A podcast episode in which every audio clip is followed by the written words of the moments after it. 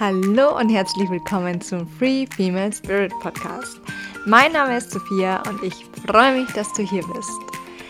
In dieser zweiten Folge möchte ich heute einmal mit dir über die größte äh, Waffe der Frau sprechen.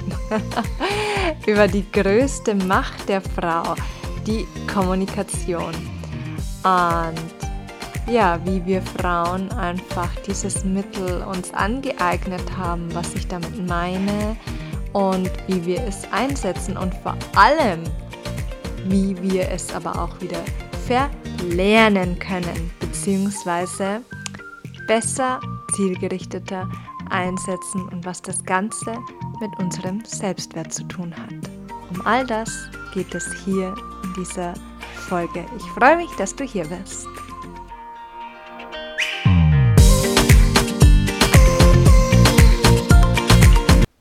Die stärkste Waffe der Frau.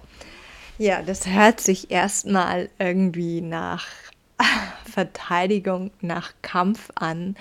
Und genau so war es aber auch in der Entstehung dessen, worüber ich gleich mit dir sprechen möchte. Genau aus diesem Aspekt heraus ist es auch entstanden, dass wir Frauen uns quasi die Kommunikation, die Sprache als stärkste Waffe angeeignet haben.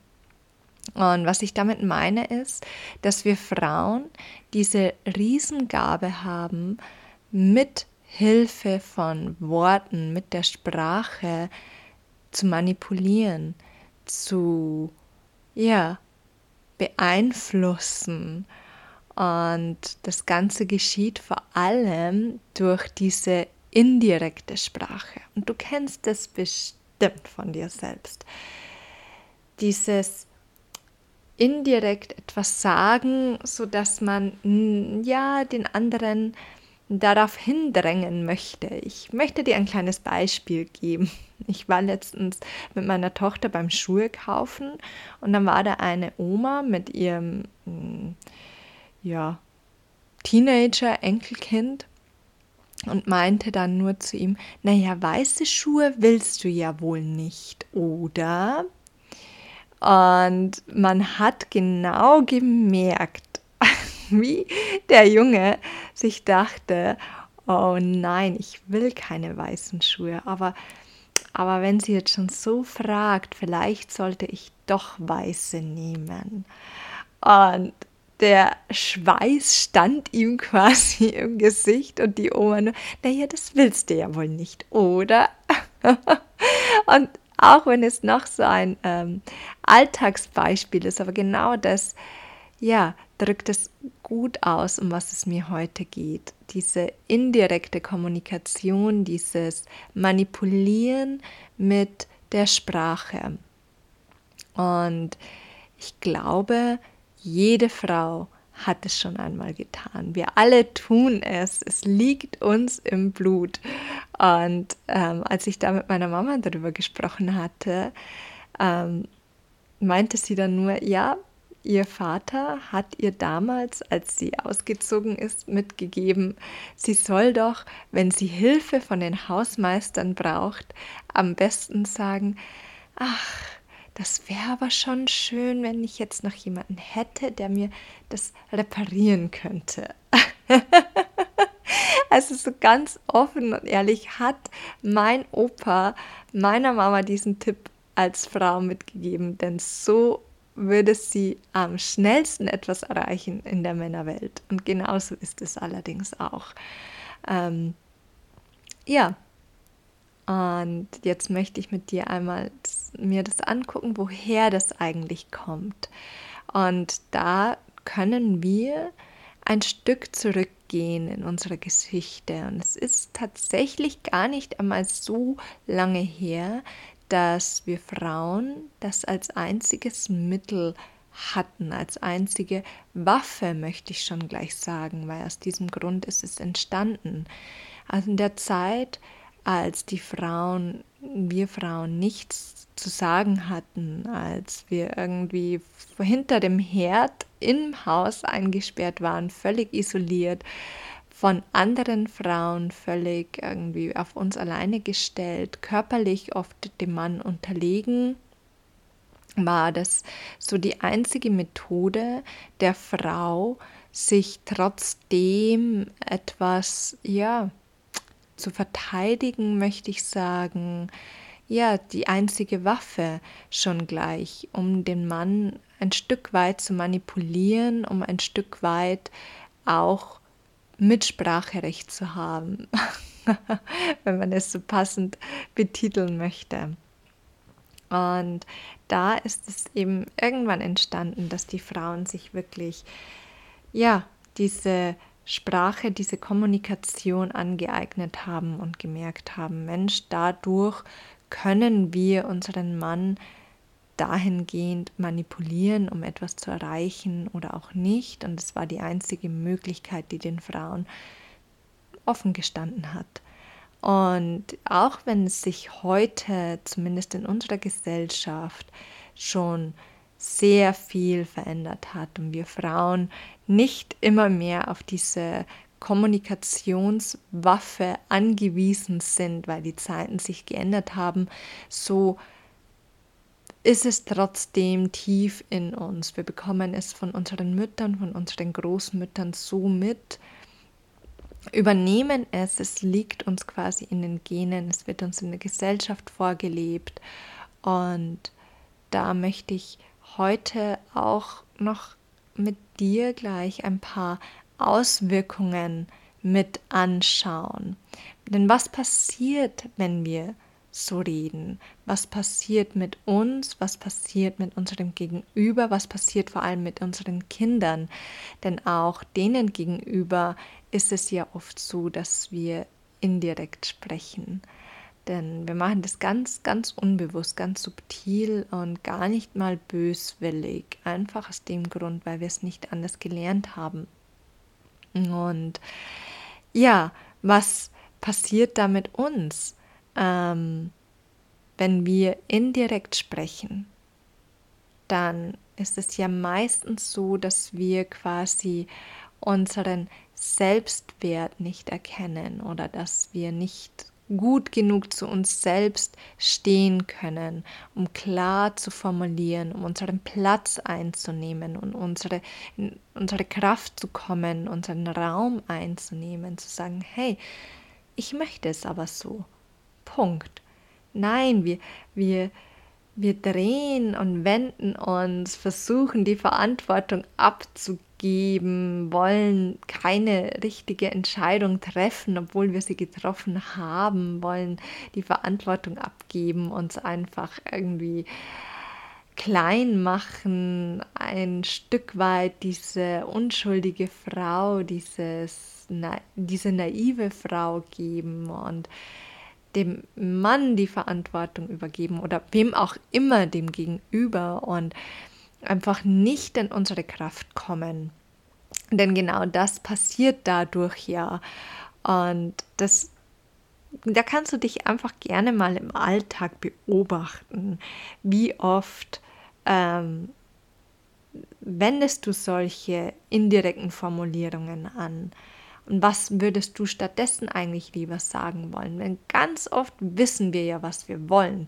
Wir trauen es uns nur nicht auszusprechen und versuchen dann ganz subtil durch die Hintertür das zu erreichen, was wir wollen, indem wir quasi unser Gegenüber manipulieren.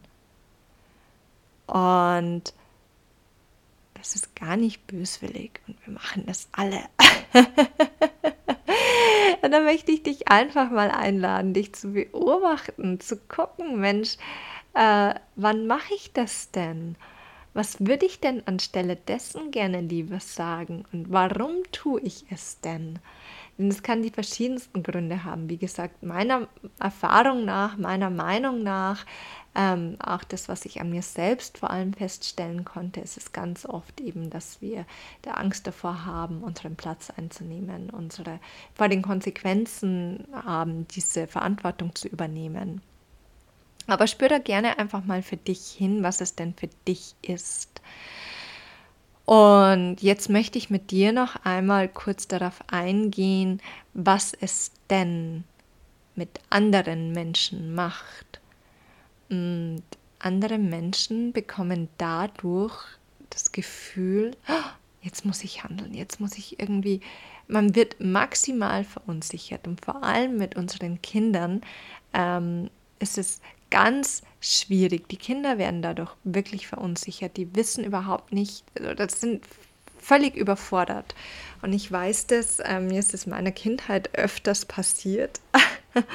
Und meine Oma war eine ganz wundervolle, starke Frau. Ich, ja, ich liebe sie, ich liebte sie. Ähm, sie ist leider nicht mehr unter uns und sie war eine ähm, Meisterin der indirekten Redewendungen. Sie hat diese Waffe der Frauenperfektion gemeistert und ich weiß noch so gut, ähm, als Kinder, wenn wir da saßen und Eis gegessen haben, dann saß sie manchmal da und hat uns zugeguckt und sagte immer, ach, hm, so ein Eis würde mir jetzt wohl auch schmecken. und ähm, ich weiß noch, wie ich da saß und mich das immer völlig verunsichert hat. Und ich nicht wusste, was will sie jetzt von mir? Möchte sie jetzt mein Eis haben? Möchte sie, dass ich mit ihr teile? Möchte ich, dass ich aufstehe und ihr eins bringe? Ähm, oder möchte sie es einfach nur so sagen und will sie aber eigentlich irgendwie gar kein Eis haben, sondern was wird jetzt von mir erwartet?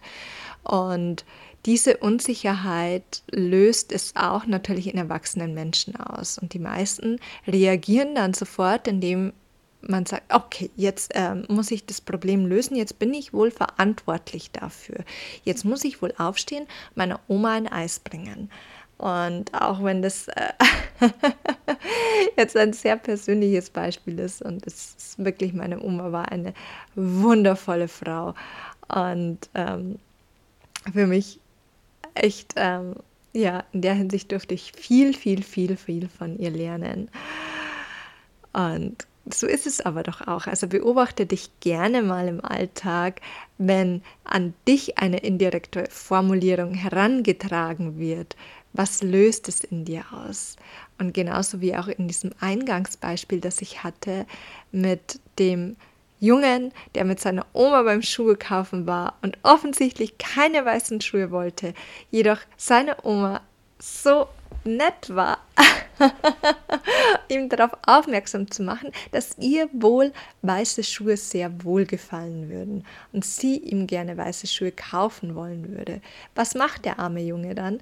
Er fühlt sich völlig verunsichert und wird sich vermutlich weiße Schuhe aussuchen, um seine Oma irgendwie einen Gefallen zu tun, um zu sagen, Mensch, Oma, ja, okay, ähm, offensichtlich sind weiße Schuhe doch ganz gut. Also es verunsichert uns maximal. Es ist wirklich, es löst Stress in uns aus. Wir fühlen uns genötigt, die Verantwortung zu übernehmen. Ähm, ja, und vor allem unseren Kindern gegenüber sollten wir einfach so nicht sprechen oder sei es auch anderen Kindern gegenüber, natürlich auch anderen Erwachsenen gegenüber, weil auch da ist es ja oft so, dass wir zwar auf dem Papier erwachsen sind, aber wirklich, wie erwachsen sind wir denn? Ja, und ich glaube, über das könnte ich eine ganze eigene Folge machen, die es vielleicht auch geben wird, das Erwachsenwerden. aber zurück zum Thema. Also beobachte dich gerne im Alltag damit, wie es dir geht, wenn du, ähm, ja, wenn du solch eine, ja, Frage, solch einen Kommentar bekommst und schau mal, was es in dir auslöst. Und dann, jetzt ist natürlich die Frage, wie gehen wir dann damit um? Ja, liebe Leute, ich glaube, es ist an uns, dieses Spiel zu durchbrechen. Wir brauchen diese Waffe nicht mehr. Wir Frauen dürfen in unsere Eigenverantwortung gehen. Wir dürfen, wir müssen in unsere Größe gehen. Es ist Zeit, wirklich die Verantwortung zu übernehmen, ins Handeln zu kommen und da wir brauchen diese Waffe nicht mehr. Wir dürfen sie ablegen. Wir dürfen in unsere Kraft treten und wirklich unser Leben selbst in die Hand nehmen und dafür einstehen, wenn wir etwas wollen. Und genau das möchte ich dir damit vermitteln, dich eben zu hinterfragen, wann, wann setzt du diese Waffe ein, was möchtest du damit bezwecken und was wird aber auch in dir ausgelöst. Denn so kannst du so viel über dich selbst lernen und vor allem die Dinge verändern. Denn immer wenn du wahrnimmst an dir selber, dass du entweder schon so gesprochen hast oder jetzt gerne so sprechen würdest, dann schau einfach mal, ob es dir möglich ist, das zu sagen, was du gerne haben möchtest, was du gerne eigentlich sagen möchtest. Und die Verantwortung nicht an andere abzugeben, weil das ist genau das, was wir gelernt haben, gesellschaftlich und vor allem als Frau. Ähm, durften wir ja gar nicht in die Verantwortung gehen. Die einzige Verantwortung, die wir tragen durften und mussten, ist die für unsere Kinder und ansonsten schon auch nichts. und da ist es wirklich an der Zeit, was zu ändern. Und diese Veränderung beginnt mit dir. Und ja, da möchte ich dich heute daran erinnern, einfach wirklich für deine Verantwortung einzustehen, für dich einzustehen und ganz klar die Kommunikation zu nutzen. Weil wir alle wissen es vom Manifestieren, wie wichtig es ist, ganz klar zu formulieren, was wir uns wünschen. Und das dürfen wir nicht nur gegenüber dem Universum so ausdrücken, sondern vor allem unseren Mitmenschen gegenüber. Denn das ist meiner Meinung nach noch so viel wichtiger in diesen zwischenmenschlichen Beziehungen ganz klar für sich einzustehen, ganz klar ähm, Position zu beziehen und nicht nur in unserem stillen Kämmerchen gegenüber dem Universum in unserer Sprache ganz klar sein, sondern auch im wirklichen Leben. Und das Leben findet draußen statt. Das Leben findet in Interaktion statt. Wir leben hier in einer Co-Kreation. Und wenn du dieses, diese Waffe niederlegst, dann kann etwas ganz Wundervolles, Neues entstehen und genau das brauchen wir nämlich. Dann kannst du nämlich ein Stück mehr in deine Weiblichkeit kommen, in deine wirkliche Weiblichkeit, raus aus diesem Opferdasein, in das wir Frauen uns nur allzu sehr gerne flüchten. also, Genau. So viel zum Thema der größten, stärksten Waffe der Frau, warum wir sie brauchen, wie wir sie einsetzen und vor allem, wie wir sie wieder ablegen können und somit ein Stück weit mehr Freiheit erlangen, ein Stück weit mehr Weiblichkeit und dadurch ein Stück mehr Lebensfreude und Lebendigkeit, denn es macht unfassbar viel Spaß zu sehen, was wir dadurch alles erschaffen können, wenn wir unsere Kraft noch mehr annehmen. In diesem Sinne, schön, dass du da warst. Danke für dein Zuhören. Ich hoffe, du konntest etwas mitnehmen. Ähm, ja, ich hoffe vor allem, dass du in Zukunft mehr auf deine Sprache achten wirst. Setz dich nicht unter Druck. Schritt für Schritt geh in die Wahrnehmung und setz es langsam aber sicher um. Und ansonsten wünsche ich dir noch einen wundervollen Tag. Hab eine wundervolle Zeit. Hab's gut und bis ganz bald. Deine Sophia.